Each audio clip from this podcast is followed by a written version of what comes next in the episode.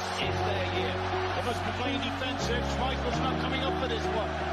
Thinks he's done enough. Is this their moment?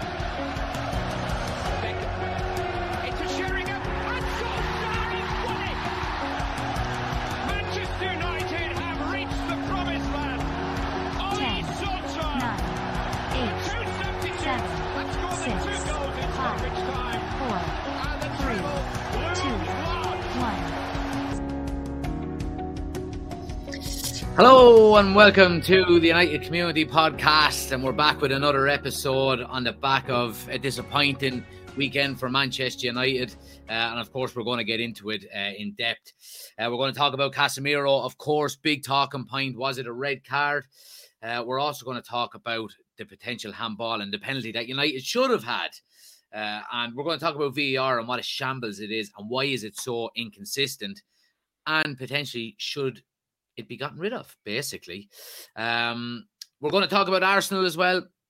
Obviously, they're showing real title winning form. Great result for them on the weekend again, uh, away to Fulham. Uh, we're going to talk about Chelsea. Also, have they turned a corner under Graham Potter? Has the ownership of Chelsea been proven right to stick with him? Uh, we're going to talk about Liverpool also. Back to reality for Liverpool was the result against United the week before uh, papering over the cracks, basically, uh, of the issues there. And we're going to talk a little bit about relegation and who we think might go down as well. Rice is back with us. How are you doing, bud? Right, Jackie. How we getting on? All good. All good, you. All good. All good. Yeah, all good. Look, let's jump straight into it. Manchester United um, on the weekend, disappointing result against Southampton. Obviously, look on the back of the Liverpool result the weekend before. Two games, one point. Uh, what did you make of it as a game in general? Yeah. Um. Again, I only seen highlights of the United game, but oh look, if you're down to ten men, you're going to realistically take a draw. United didn't. I don't think they played terrible as a whole. Uh, sending off obviously killed it. You could see how good the players were themselves for Casemiro when he got sent off. It shows how big, or you know, kind of the statement he's made with them already. Yeah. when they were waiting the VAR review, the players when they kind of when the ref signaled that it was rescinded yellow and straight red, then the players gathered around him. They got they were gutted for him. Mm. Um, Give me your, give me your like- opinion on it. What do you think it was a red card? yeah, I I don't think it was it was like f- far from intentional, but look that that there shows itself. I know sometimes when you show a still image or slow it down, it looks a lot worse, but. If you actually even watch it in normal time, he doesn't dive in with two feet, but he actually leaves the ground where his uh, left leg there is kinked, bent backwards, all right, but he's still, for a split second, his whole body is off the ground and he lunges into it. He was not in control fully of himself. It was unlucky that he hit the top of the leather of the ball and came over it, but that could have been a, a very, very ugly injury there. Yeah, yeah. I don't think there's any arguments. Maybe United fans are saying harsh and all this. I don't think anybody can truly give a proper argument. Nobody's saying it's intentional. He didn't go out to hurt him. He Yeah. went to win the ball, a strong challenge. But I think when he looks back at that, even himself, that he'd know. Yeah, yeah. No, I agree. I think I it, live when it was happening, I said no way. I thought it was a soft free that the ref gave. Uh, but looking back on it, I, I I did instantly say, oh, that's a that's a bad one. It's a red card. Uh, now and and a lot of a lot of um, I suppose a lot of conversation has been going on about VAR over the last few days, uh, and and one of the big, I suppose, talking points in relation to VAR and what people are saying is that it shouldn't referees shouldn't be allowed to see incidents in slow motion, and it should only be in you know normal time as as the ref is calling it as he sees it. Would you agree with that in any way, or do you? Yeah, you well, there's fours and against that. Like, obviously, if the decision is going with you, like if that was the other way around, yeah, and that tackle was on a Man United player and it looked at in real time, like he'd be screaming saying, Oh, look how bad that is, slow down, it even looks worse. So Yeah. you're you're kind of at this side of the fence this week, but like you could be on the flip side of it next week. And if that tap- tackle happened to a United player, you would be absolutely disgusted. You'd be calling the player a scumbag and everything. Um, Yeah. again, Casemiro is a tough tackler. I actually thought he came with a worse reputation than he did. I was reading he never had a red card in his career before. Yeah, he's been sent off twice for for for um, Real Madrid, but for two yellows each time.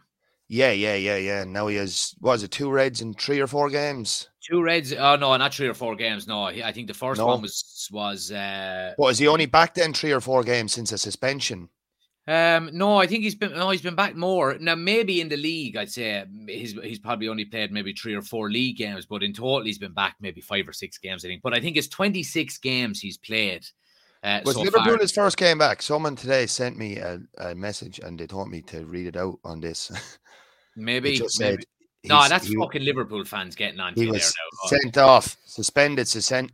These was last game. Sent off, suspended, suspended, suspended. Lost seven 0 Sent off. Now he'll be suspended for the next three. So I'd say that is league game. So the Liverpool game must be his first game. So that'd be one, two, three, four, five. six, Liverpool fans are really clutching at straws, aren't they? They're really holding on to things to shout about this season. Yeah, still look, it's already after getting a bit of a reaction out of you there now, you know. Look, Liverpool are the, disappointed with their season. I suppose they'll be writing it off. They'll be still hoping for top four because that's all they have to really hope for. Um, Yeah, yeah. you know, which you understandable. You can understand that they would be clutching for that. Like, and if so be it, if they're to cheer for this season is top four, if they get that in the end and to beat United 7 0, so be it. They'll write off the season, just have bragging rights over that win for a while. You'll have a Mm. trophy in the back pocket. Yeah. You just Anyway, have to go forward let- with it. Let's stick with the VAR for the minute because Yeah. obviously there was there was more than the red card in relation to incidents in the United game, uh, and I want to bring in the, the actually before we move on to the to the handball, your man Andrew Marriner was the uh, was the video assistant referee. He was in charge of it uh, the other day, and he was also in charge of the uh, the Chelsea game the night before, and there was what seemed to be now, I I- again, I don't want to be looking at this from a, a United standpoint, but if you're looking at it, the, the challenge on on uh, João Felix looked a lot more intentional. It looked just as bad as Casemiro's, but it looked a lot more intentional, and he didn't even get a yellow card. Yeah, yeah, Um, that is, and I, I, consistency, really, isn't it? That it is know? consistency. It is consistency. And I was reading up today that your man Dermot Gallagher, or so I know he's not always correct or anything like that, but they were kind of saying it's very hard.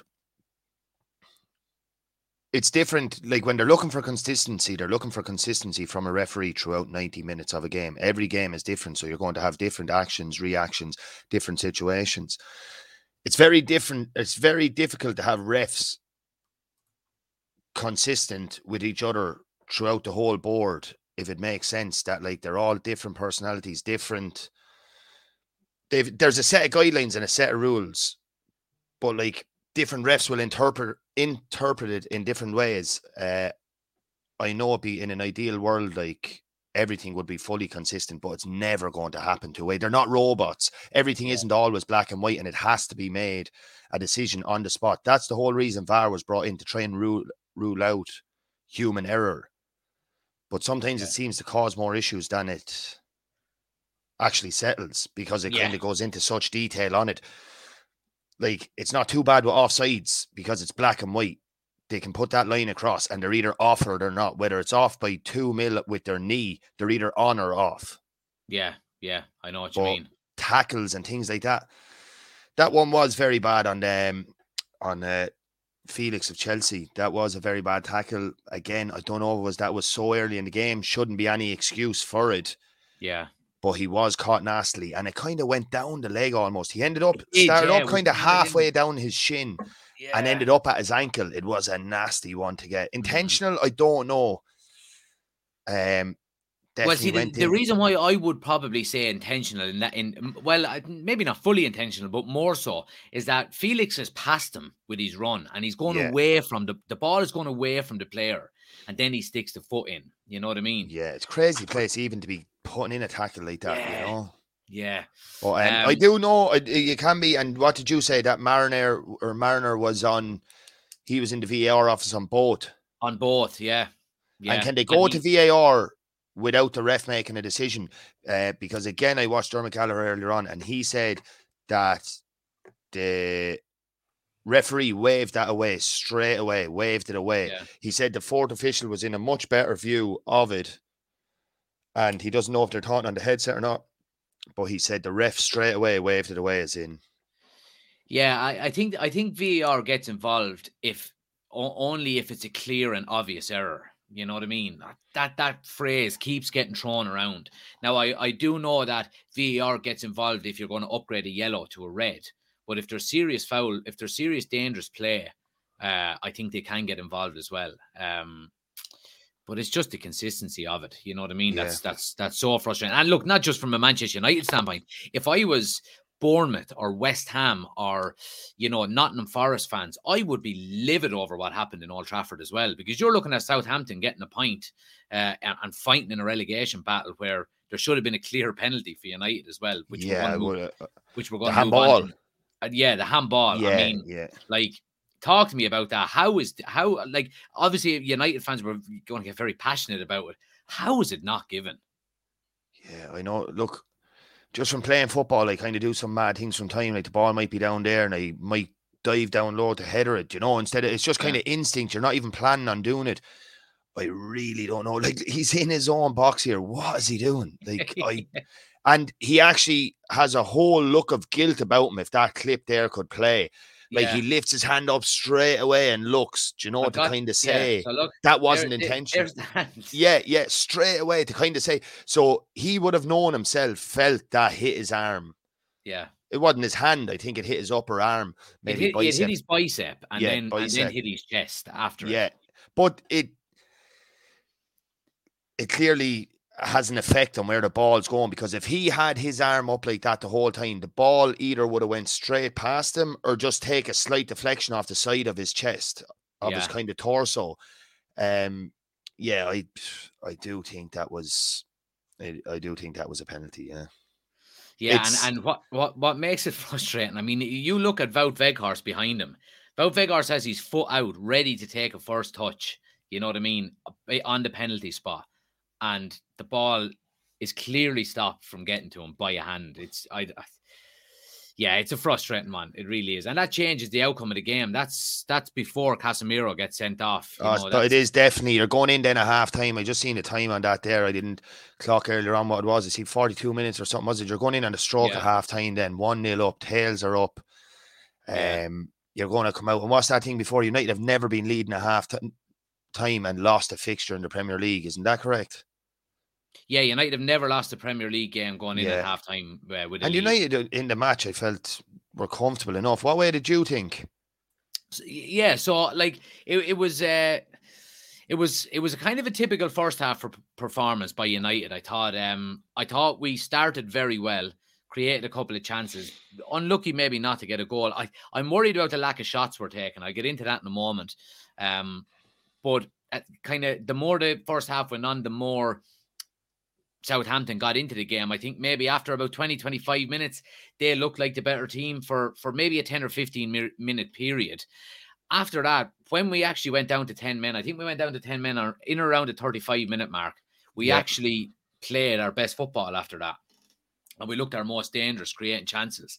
Uh, second half, I thought I thought United were very resolute. I have to give big um, shout outs to the defenders and to David De Gea. He made some very good saves and we kept our shape very well. Uh, it's uh, it's frustrating that we got someone sent off so early, uh, but I think uh, Yeah, like mean- Southampton did come out and they had their fair share of shots and things like that. Their tails were up for a while, but like they weren't putting many of them on target. They weren't. No, no. like, Well, I, I like if you look at I was looking at some of the stats today, and James Ward Prowse had the most interceptions, the more most passes, uh, most chances created. He he basically dictated the uh, the tempo of the game. And if I was Manchester United or Erik Ten Hag, I'd be going in, in the summer. I'd be testing their resolve for him. I'd be saying, you know, let's see. Even if they don't go down and they stay up, uh, I think he could. I think he's a fantastic footballer. I've been saying it for a few years now. He's got a great set piece on him, and but look, United were unlucky to go down to ten men. I think. Uh, I think, in hindsight, looking back on it, probably not the worst point. You know what I mean? It could have been a lot worse. oh, Uh, look, if he if, if he had come back, I know he had a good win there midweek, and it was grand to get the tails back up, and you know, ideal fixture really to come back into. Yeah. Betis are a decent side. They're doing all right in the Spanish league. Again, I think it shows the absolute difference between the Premier League at the minute and the Spanish league. Um, like United bar them really. It's comfortable. Yeah. You're going into an away leg Yeah. now where you can rest up a few players. You're not going to lose 3 0 to them away. Yeah. Um, he probably won't. It's not Ten Hag style by the looks of me too. My not in depth knowledge of United now, but it doesn't seem to be his style to really change things up massively for games. No, he might make no. a few changes, but I still think he'll have the core. Like, look, Casemiro is definitely going to play it because he needs to keep game time in him Yeah. anyway. Yeah. And it's kind of ideal to have that there for him. As I said to you previously, I don't mean to be going off on a wonder now, but as I said to you previously, me being a neutral, I wouldn't think the Europa League is anyway pri- priority free. But look, the Barcelona win was a great win, great win for the club, great night in Europe. You were over at there yourself. Um, now just see how it goes. You're through Betis, then you're in a quarter final. Do you start taking it seriously then? Like it's hard to look past it when you're that far into it. As I said, I wouldn't have been worried if he lost to Barca, but now you're kind of there. Still wouldn't prioritize it, but Yeah, I think it's I think it's a kind of a I think it's a kind of a, a competition now where like if you look at let's if you look at Arsenal for example, they're they're they're not not that they're not taking it serious, but they're obviously prioritizing the Premier League over the Europa League. yeah, And they've they've drawn two two with with Sport Lisbon, so they have it all to do in the second leg. If they go out, United are looking. I think United are. I think with the bookies, United are, are favourites already. I mean, it does guarantee a, a way back into the Champions League next year uh, as well. I know. Look, it'd be nice to win it. United are kind of a.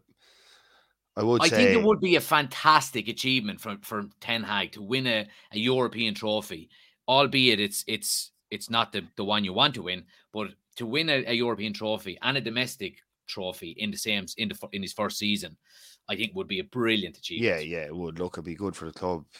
I don't think it'd be massive in the history books of the club. Or I don't think No, it be talked about for years to come or anything. yeah, of But course. yeah, look, it's always nice to win a trophy, whatever way. Great day out for the fans as well.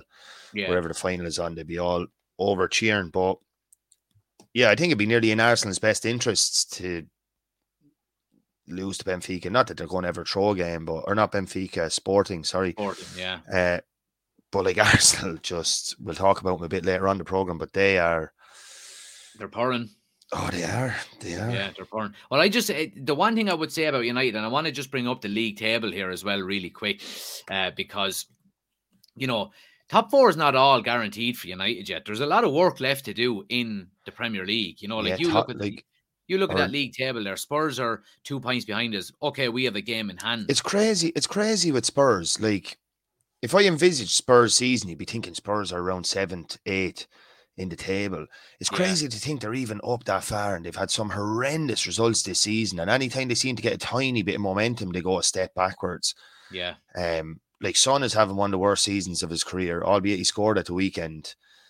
Um, like they're still kind of clutching and hanging in there. Newcastle kind of fell off the boil a bit there, right at the wrong time, in around the time of the Carling Cup final. Um, like maybe even on that day, maybe the occasion got to him a bit. Another keeper was out, but you can't fault Karius on that day that was in it. He was probably one of their best players. But they have struck a few wins together now. Um, and as you see from that table, they're two games in hand. They win their two games in hand on Spurs. They're sitting nicely up there. And where is Newcastle's? What are Newcastle's next fixtures like? Uh, I'll tell you here now. We'll get it up Yeah, on the. if you can We'll, get we'll get it up on the screen. Uh, uh, Newcastle have uh, matches coming up against Forest away, then United, then Yeah, West United. Ham. You see, that's Brentford. what I was looking at earlier. United could almost get away, kind of get off lightly with um, Casemiro gone. That's the kind of big game he's missing. Like you have Fulham in the FA Cup. You should be winning that. Arsenal coasted yesterday past them. You, I know you were saying when I text you saying handy one in the cup, you were saying, oh, there's no handy games and all this. Fulham Yeah. gives a good game. That's kind of nonsense. Not nonsense, but you just don't want to be saying you have a handy draw. Like you got a favourable draw there. Um, you're at home, I think, are you? We're at home to Fulham, yeah. Yeah, so you should be getting through that. Newcastle's the kind of big one. I still think without Casemiro, you should have too much for Newcastle. Um, Sabitzer can come in there. Fred is doing well. Surprisingly, McTominay had good spells there at the weekend. Yeah, I, and I said it as well. I thought he had a decent second half. I have to say. After after that, like these are all professionals. These boys should be able to come in and fill a gap for two, three games. Like they're getting paid massive money. Yeah, they're training every day. They should be able to come in and at least do that. Then you have Brentford and Fulham both at home, or F- Brentford and Everton both at home you should be six points out. Them. I know Brentford are decent football side and all, but like for what you're aiming for, I think you should be looking for nine points out your next three games. You'd probably take seven, but I think yeah, you you should be looking at nine. Like realistically, you take a draw away to Newcastle, I think, because that'd be stopping them gaining an advantage on you anyway. Three points yeah. would be brilliant because it'd be a real. Well, let me ask you a quick, game let me ask you a quick question on the on the red card for Casemiro. Would you because United have the option to appeal it? Okay? No, they didn't appeal it today. Oh, did they, they not? No, they did. They said they're not going to appeal it. If they appeal that, no way. Well, if, if you do if you do if you appeal, appeal it, that'll go to a five game ban if you lose. Yeah, and your your fifth game is Nottingham Forest. Why would you appeal it? Because you could get it rescinded. You couldn't. There's no hope that's getting rescinded. You seen the tackle? I know, but there's just been. I, I'm just saying what I. The referee here, Cluan Otto, was a referee in FIFA for 28 years, and he said it's a penalty. Yeah, there we go. There we there go. we go. So just finally on VAR, then, uh, what should be done with it? Would you like to see VAR gone? I, th- I think a lot of calls. No, I think, I think, I think now, I think VAR was something that, in my opinion, anyway, that once it was brought in, I don't think it's ever going to go. Yeah. I don't think they can get rid of it. It was such a big deal to bring it in. And they finally crossed that line of bringing it in. I don't think. I think VAR is only going to get bigger and more involved. They're going to put more things in it. Like even if you were to and say, okay, better. but if even if you said that, okay, VAR is only for offsides, like how do you just leave it at that? Then you're saying there could be a blatant handball in the box and you can't go and look at. It. I'm not saying that is going to happen, yeah. But it's only going to have more of an involvement in football, I think. I yeah. don't think there's any way possible that VAR will ever go since it because it's introduced. Yeah, I think you're right, and like technology is is becoming more prevalent in every part of our lives. You know what I mean? So I don't see why eh, that's not going to be the case in football. You know, and what you what other people also have to realize, and and I was thinking about it today, is that remember what it used to be like before VAR came in and how everybody, when a decision went against them, the refs, yeah, but the, the, refs, even as bad as the refs are now, I don't mean bad, they're not all bad, but like um, they come under a lot of criticism, but they have VAR to back it up there and they kind of have VAR. There's not as many times now where you heard the ref is being shambolic. It's all VAR talk. Previously, it was like everything is put on the ref. Yeah. It is it's such a big industry with such a big following around the world, millions watching every Premier League game, and it's very difficult to pinpoint that on one man in the middle of the pitch. I know he has his two linesmen and his fourth official, but you need when the use of technology is there. I'm not saying I agree with everything VAR does, but when the use of that class of technology is available, you can't not use it. Yeah, I agree. Like there's too much riding, there's too much on the stakes of every game. There's like the money that's generated from this alone, I know it's not all about money, but the money that's generated from these like football games and everything, there's too much at stake to just put a game of that magnitude down to human error of a referee, and he yeah. has no backup from video evidence. Yeah, yeah, I get you. Yeah, I know. I agree with you. I do. I just, uh, I don't agree. As I said, I don't agree with everything, but I just think now that it's in, it's never going to go. Yeah. Who'd make a call to say VAR is going? Yeah. Yeah. Like there be if it went, it could never come back. Yeah, and I it, like I was even reading something during the week that that uh, somebody there was a suggestion. Was it Arsene Wenger maybe that was saying it because he has a lot of these kind of um, alternative views on how the game should be played and different methods and stuff. That he he would like to see two referees, one in each half. Yeah, I don't know. It's getting very political then, isn't it? you would have more referees on the pitch than players. Geez, KDL games would never go ahead. Ah, much drive in the middle of the park, never moving out with he isn't. It? He'd be having a cigar sitting up on a high stool at one end. Yeah, I wouldn't anyway, agree look, with two refs anyway. No way. Yeah, look, Just I- looked terrible would as well, wouldn't it?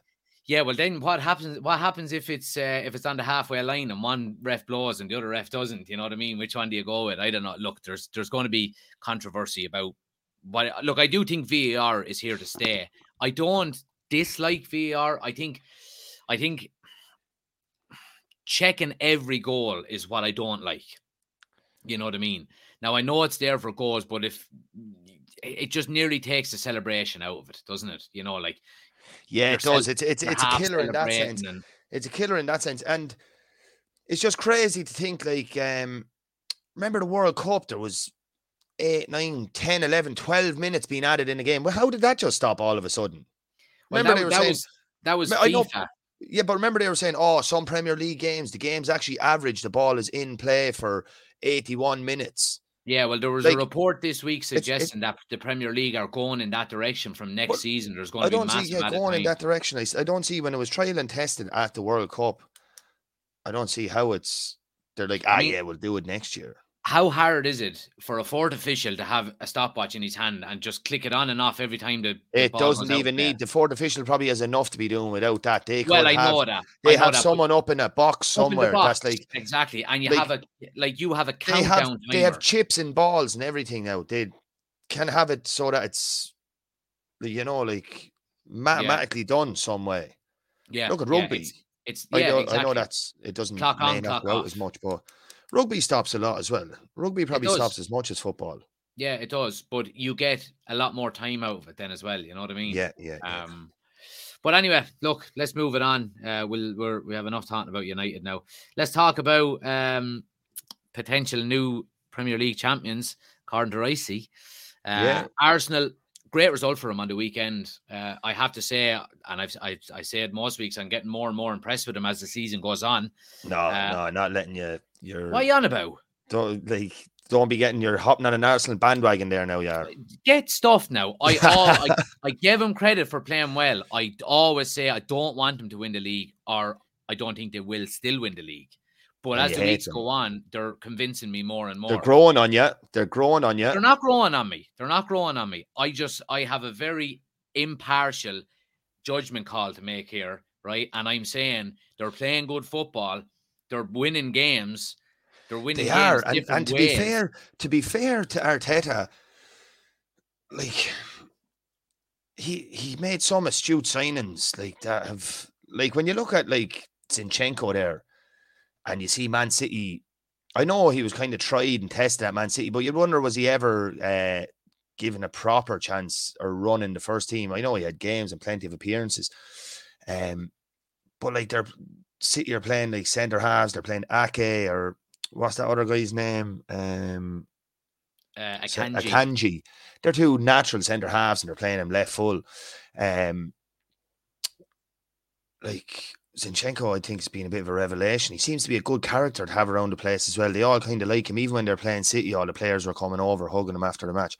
Yeah. There's another man, Jesus. I know he's been injured, but like they're marking this to like a new sign in him coming back. He seems to be another great character, kind of loved around the place. You'd see when he came on the other day, he had a bit of kind of razzmatazz to him, a bit of buzz, and I would have been delighted to see he had this kind of he turned with the ball, kind of a back flick. Um, did a one-two with what's your man's name? Vieira, kind of a one-two.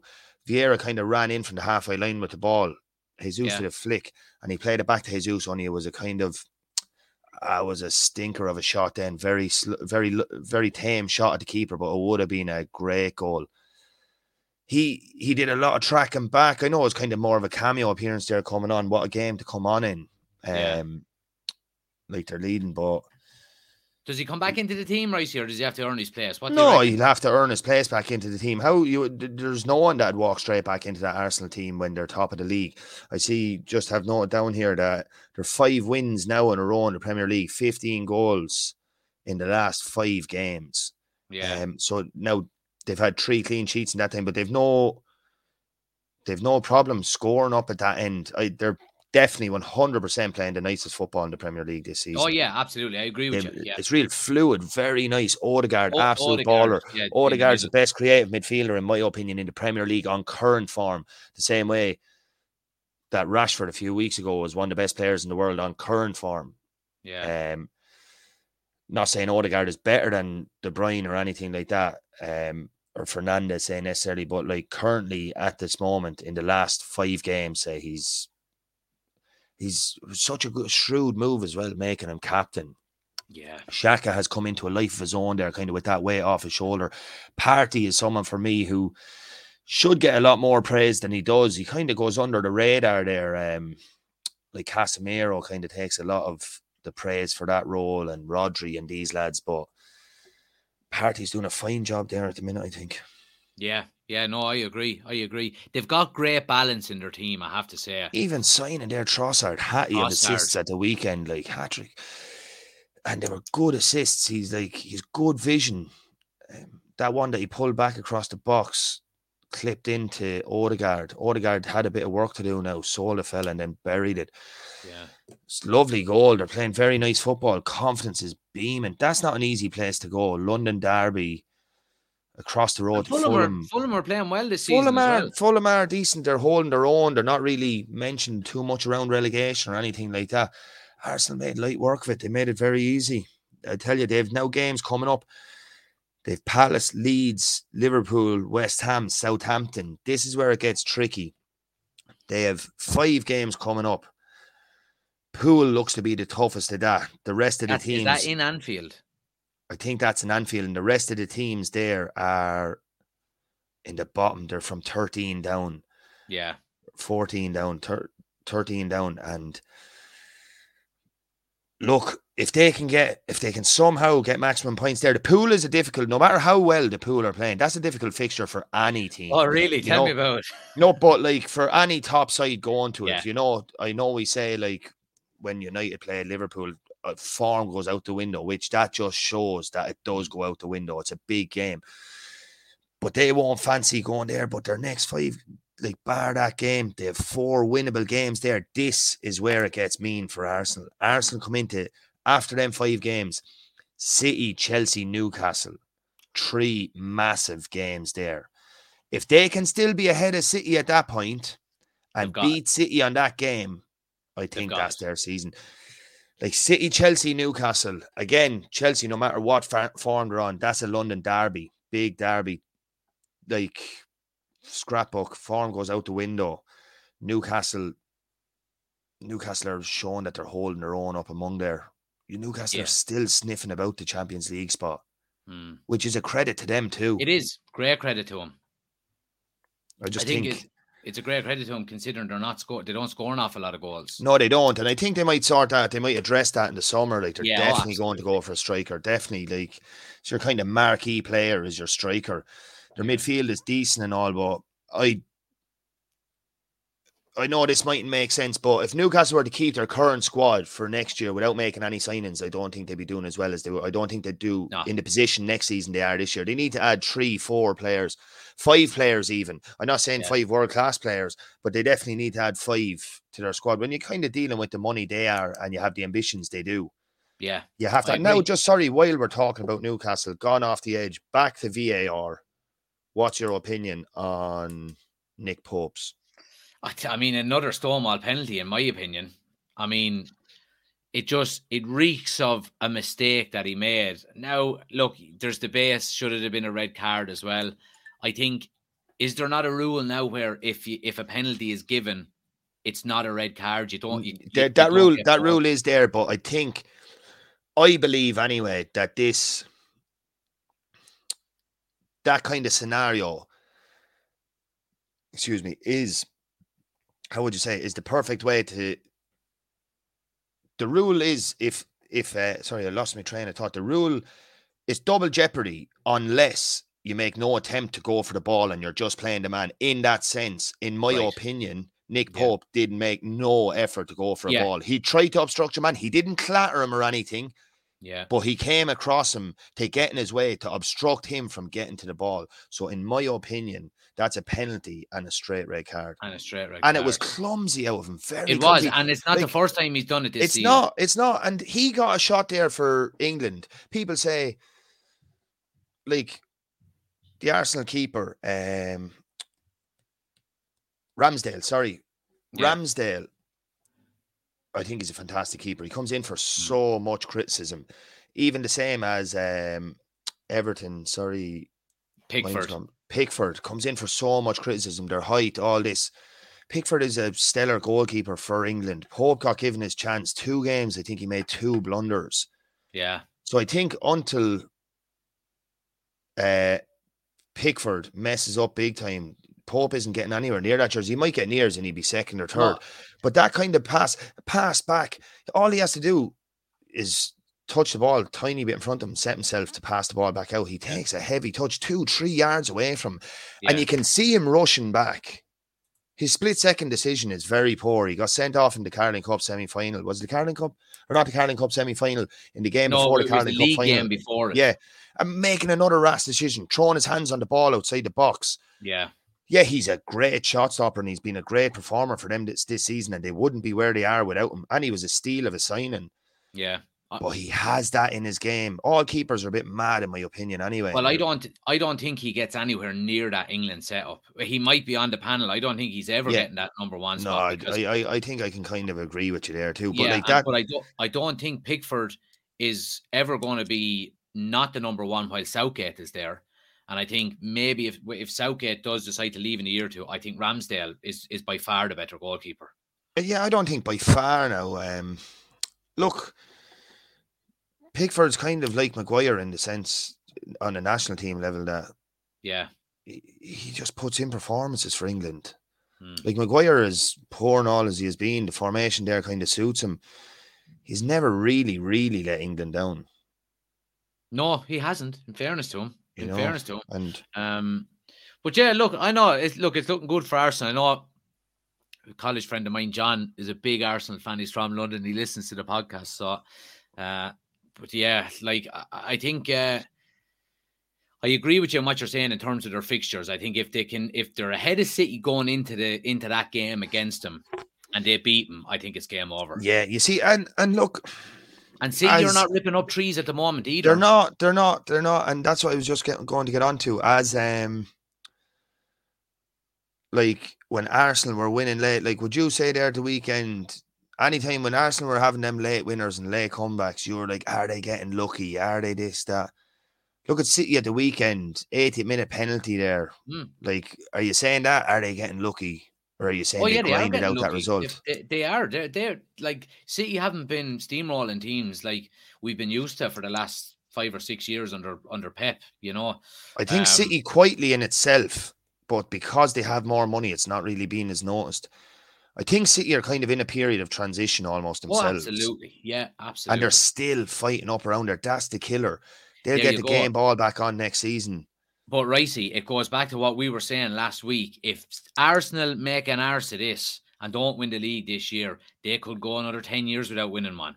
yeah, no, like it goes. It shows like it shows they're having they're having Yeah. the best season they've had in twenty years, and City are having a bang average season, and they're still there. Yeah, and it goes back to a few seasons ago when Liverpool were on top, and Yeah. they should have made more signings while they were on top. Should have just kept improving. So that's what City are doing. City had no problem getting rid of Sterling there during the summer, you know, and Mm. Sterling was a phenomenal player for him over the last few years.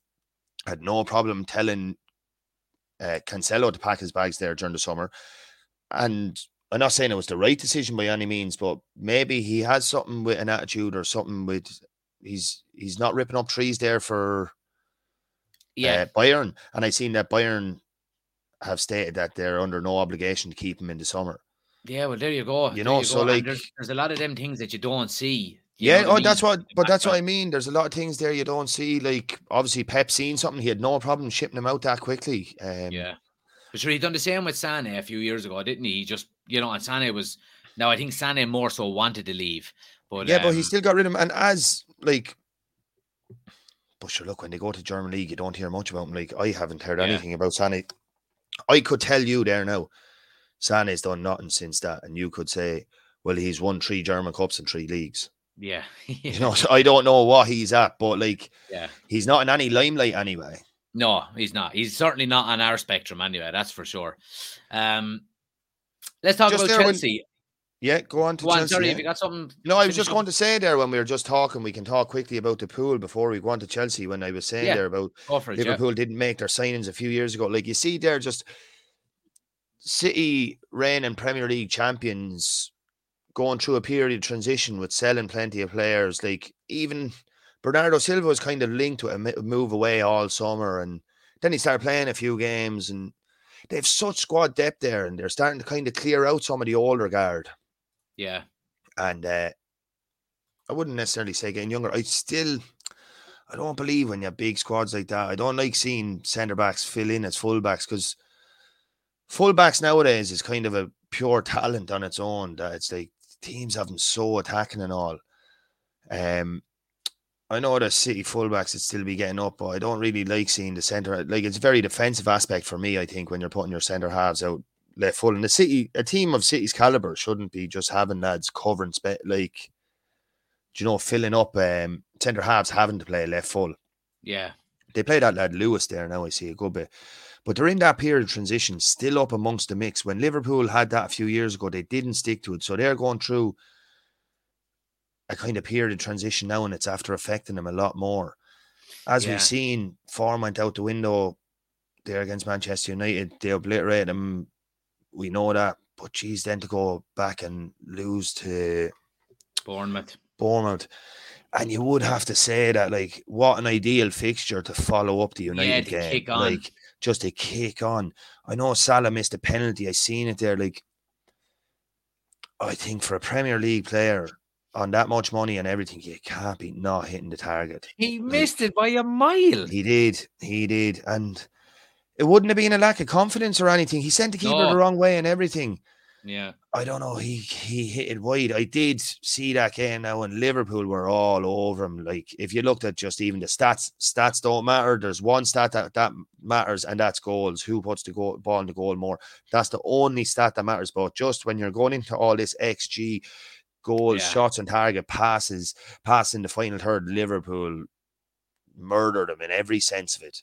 But Yeah. couldn't put the ball in the net, and that kicks them back because you would have been banking on three points there for that top four, and you would have think the United game was.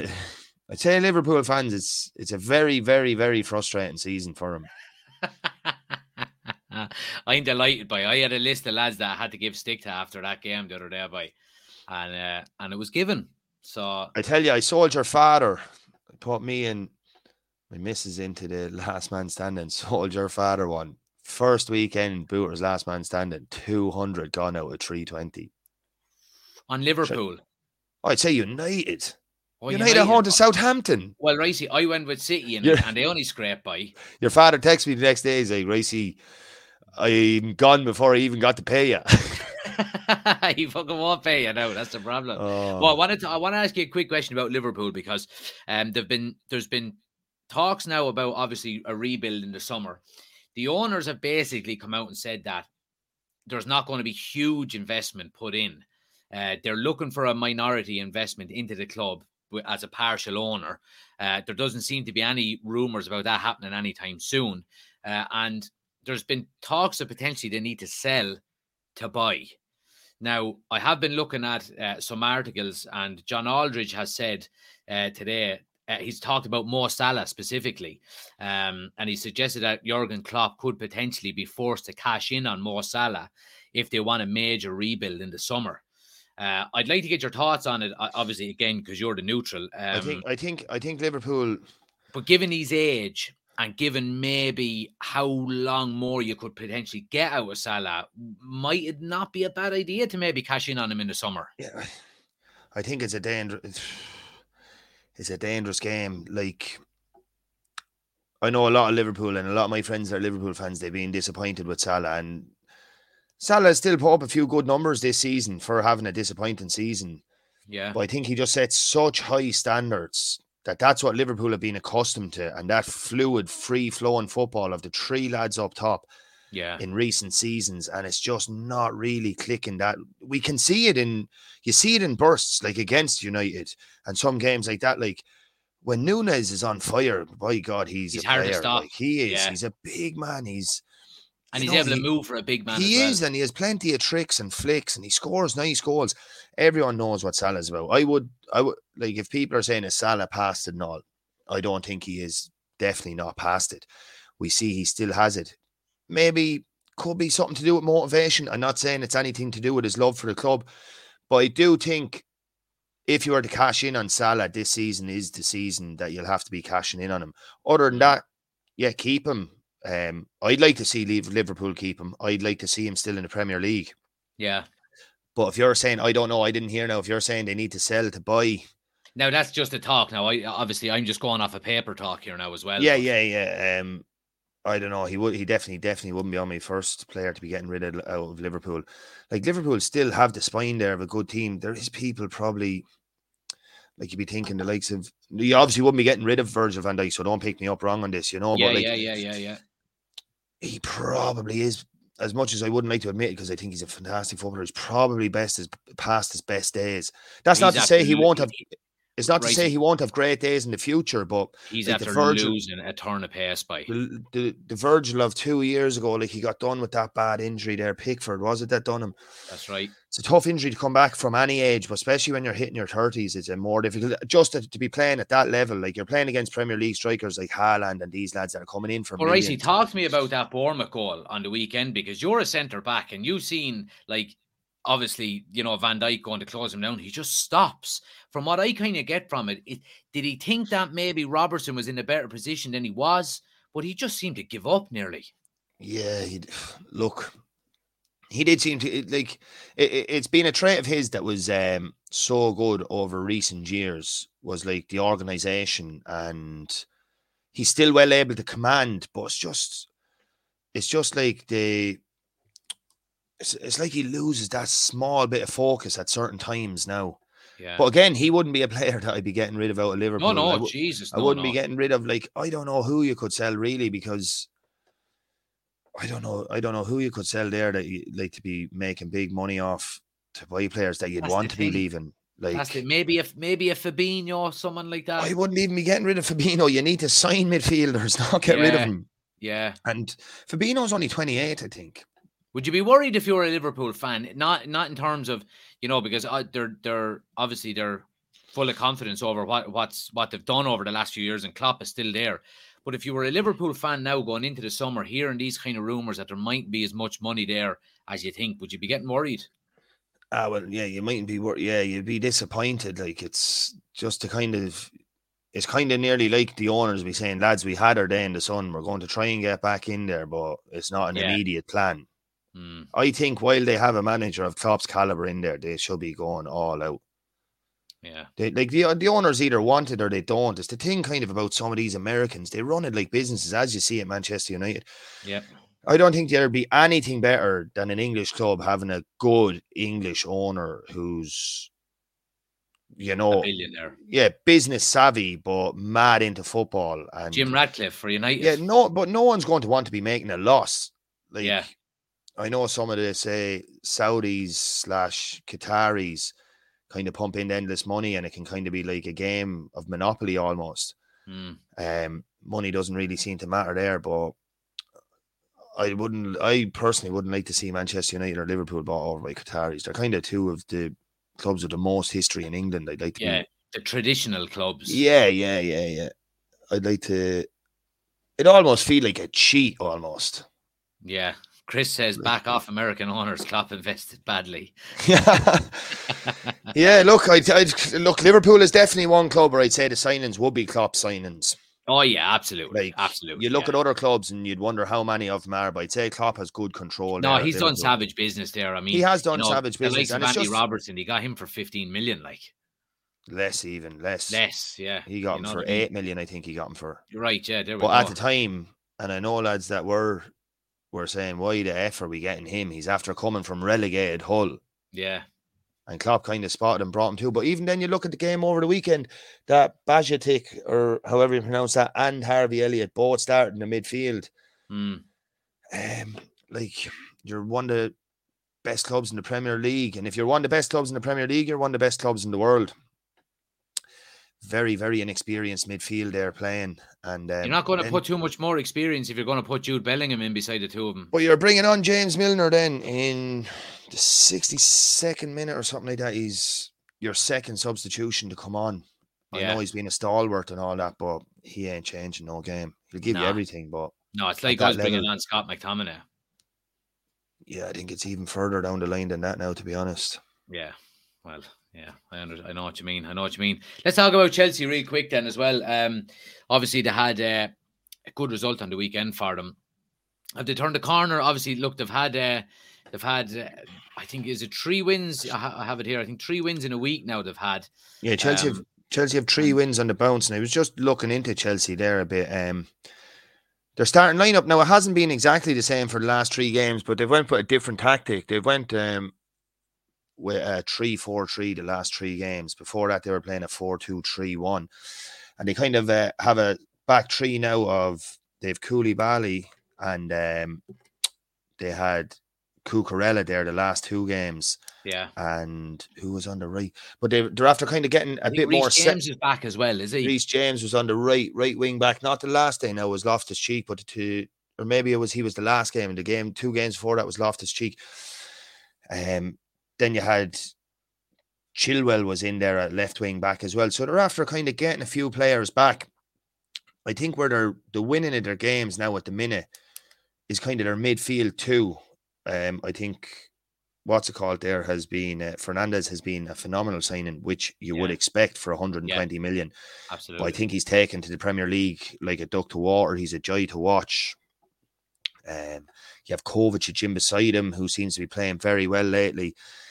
They have a front three there. I still don't believe Havertz is any answer to him. I don't know how No. they spent all the money they did, but didn't get a nine. I think they've that boy coming in the summer. I seen it was in the chat. Yeah, Chris even said there, and Nkunku is coming during the summer. That lad is absolutely dynamite pace.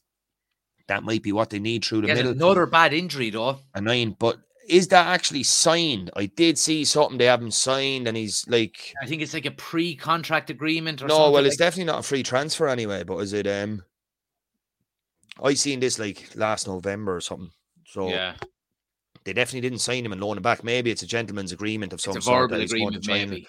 Or But you know what, though, Ricey? I wouldn't be surprised if they go if they go for Osimhen in the summer as well, because by the, by all accounts, he's up for grabs. And Well, Chelsea you did say they were going to be doing work there in the summer, you know. They Yeah. said they were going to do plenty more. I see Thiago's picked up a bit of a nasty injury now, which is, it's a, he's a big part of that dressing room and a big part there. I see they're signing him to a new one year deal, and that's Yeah. probably a lot more to do with backroom than necessarily out on the pitch. Although he's still flying it, but they're kind of getting if they can take that formation.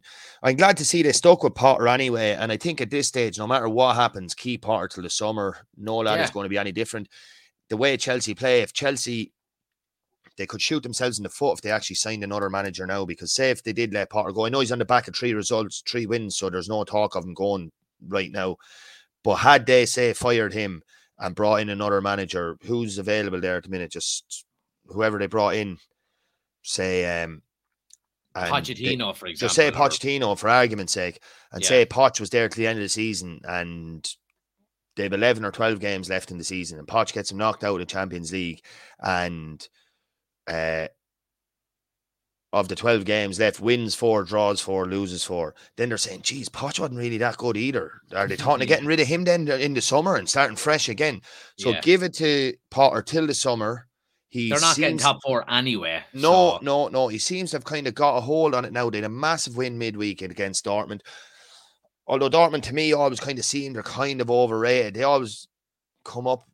They seem to always lose their big game, you know.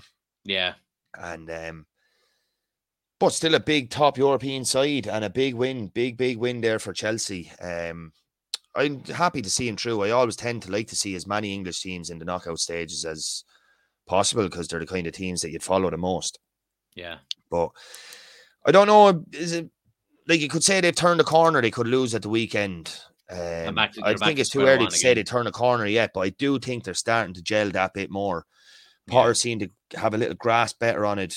When you sign that many players that quick, did they sign nine in January? No, Yeah, something crazy like nine. that. How are you even going to get them training together and language barriers, training? Do you know people Just getting used to the English general. food? Yeah, Um, to the English lifestyle, I just I think um see how they are next season. And I do believe Chelsea will be a lot stronger next season than they were this year. I know there's not much time left, but we do want to go into the relegation battle. Yeah. Because the relegation battle, from what I have written down here, from 12th, where do I have it written down? Relegation, there's three points separate 12 to 18th, five points separate 12 to 20th. And some of them teams have games in hand. Look down the bottom there. If you're Bournemouth on 25 points or on 25 games or 26 games played, you win one game and you're up to 14th. You're out of relegation up to 14th. Yeah. Like, but we we even seen it with uh, now. I know Southampton are still uh, bottom of the table. I think Southampton are. I think Southampton are snookered. I think Southampton think so? are definitely going down. Okay. I think Southampton are, are, are definitely going down. I just have a few things to note here. Southampton are 20th. Southampton still have to play City, Arsenal, Liverpool, and Newcastle. Yeah. One thing to note about them is they've got big results this season. They beat City away. They drew at Chelsea, or they bet City, bet Chelsea, drew at United, but they lose to the teams around them. They lose yeah, to your Leeds or they lose to your West Hams. You know, yeah. it's great and great day out for the fans and all, beating the big teams, but you take it all day losing to the big teams and beating them teams around you. Yeah. Well, they're the odds now for for if we're looking at the bookies. Bookies are pretty certain that Southampton and Bournemouth are going to go down. They're both odds. To on. be honest, if I was to be honest, I'd like to. I not that I'd like to see anyone relegated, but of them, I wouldn't mind seeing Bournemouth and Southampton go down. I, I don't know why. I kind of have. I, have a real liking for Nottingham Forest. I don't yeah. know why that is. I think because they were just out. They have a great history out of it for so long, and they're back. I don't believe in their transfer strategy or anything like that, but I'd like to see them stay up. I'd also like to see Leeds stay up. I, I, I, don't. I wouldn't particularly like to see West Ham go down either. Yeah, well, if you're asking you know, me on that one now, I would like to see. I do have a soft spot for Bournemouth. I have to say, even just from yeah. the Eddie Howe days, I like him. But uh, Southampton, Bournemouth, and I would. Do you know what? I wouldn't want Forest to go down. I wouldn't no. want Leeds to go down, even though they're massive. Yeah, I don't. Yeah, I don't want Leeds to go down either. They're, they're, a huge club, massive fan base, massive following. Yeah, like they've a lot of history there. These are clubs you want in the Premier League. You don't want yeah. your West Broms and these coming up and Norwich come up and you know yeah. up and down like yo-yos. Like you want the likes of your Leeds. I'd love to see the likes of Sheffield United, Sheffield Wednesdays, Sunderland's back in the Premier League. Yeah, Do you know teams with a lot of history there coming back up. Well, we're talking history there now. I'd like to see West Ham stay up for obvious reasons. They're my second team, Em and Gaffney and all that. But um, I think Everton. I, I, I, do you know what? I think I'd be happy if Everton went down. Uh, not that I have anything against Everton. I just think the way the club has been run by them owners, I think they're just an absolute shambles of a club at the moment. You know, and for them to get relegated just by such poor management, they're going into a brand new stadium in a couple of years as well. I mean, it would just yeah. The only thing is, I think they did make a very shrewd signing there with Sean Dyche. Sean yeah. Dyche. I'm not going to say they're making Goodison Park a fortress, but a lot of people would tell you historically, a lot of Premier League footballers talk that Goodison is kind of a very tough place to go and get a result. You know, it's yeah. very enclosed. The fans are on top of you. The fans are do be in full voice.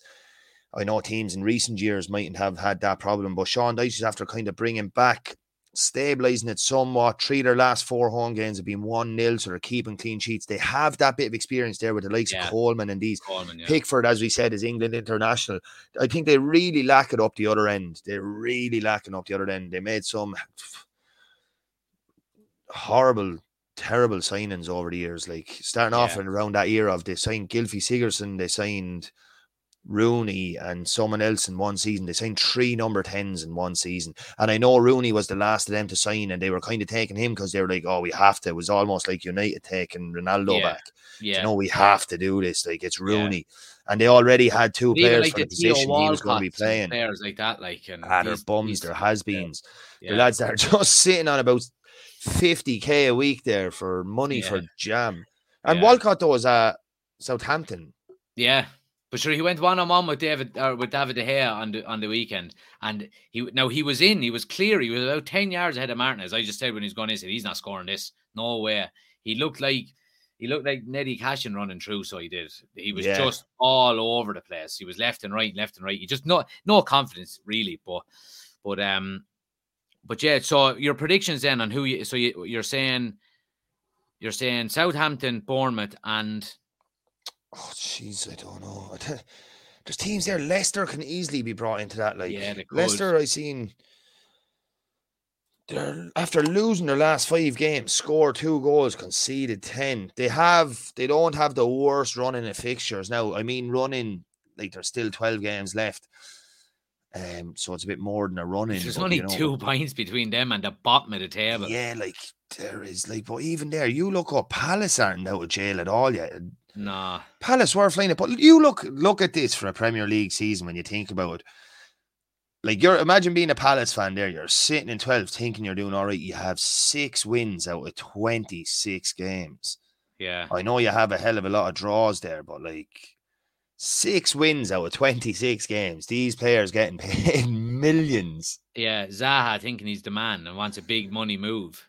I think his big money move now in England is kind of is kind of past that date. Now I do think he's a phenomenal player, but I just don't think Nah. I think any of the- Jesus, if, if I think any of the a top I think any of the top four I think any of the top four would take him on a free transfer or top six. Any of them would take him on a free, but I don't think anybody be going out paying 50 quid 50 million quid for him now. Chelsea might.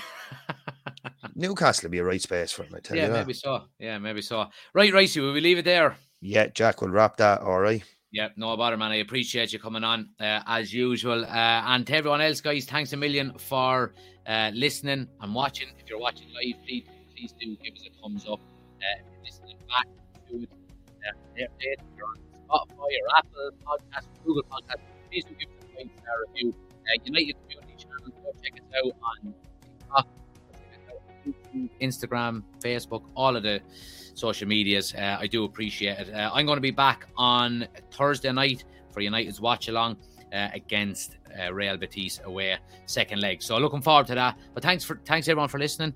Uh, we'll be back next Monday with another podcast. Until then, see you later.